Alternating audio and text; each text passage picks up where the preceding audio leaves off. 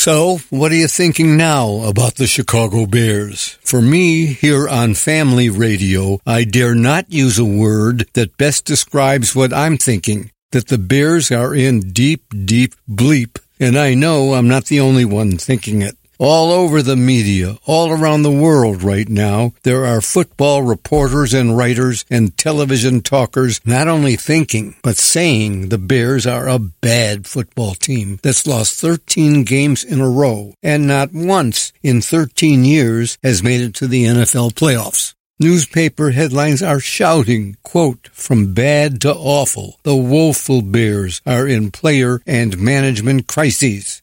After Sunday's 41 10 beating by Kansas City, quote, Bears quarterback Fields humiliated by Chiefs quarterback Mahomes. And even before the Bears caved in to Kansas City, the hundred-year-old world-famous London, England Daily Mail newspaper, circulation near a million people a day, reading headlines howling, quote, the famous football Bears of Chicago stink What's clear about all that bad news is that the Bears are earning it. What's unclear is whether there is something, anything, the Bears are doing about it, and whether the Bears are capable of, or even trying to do something about it.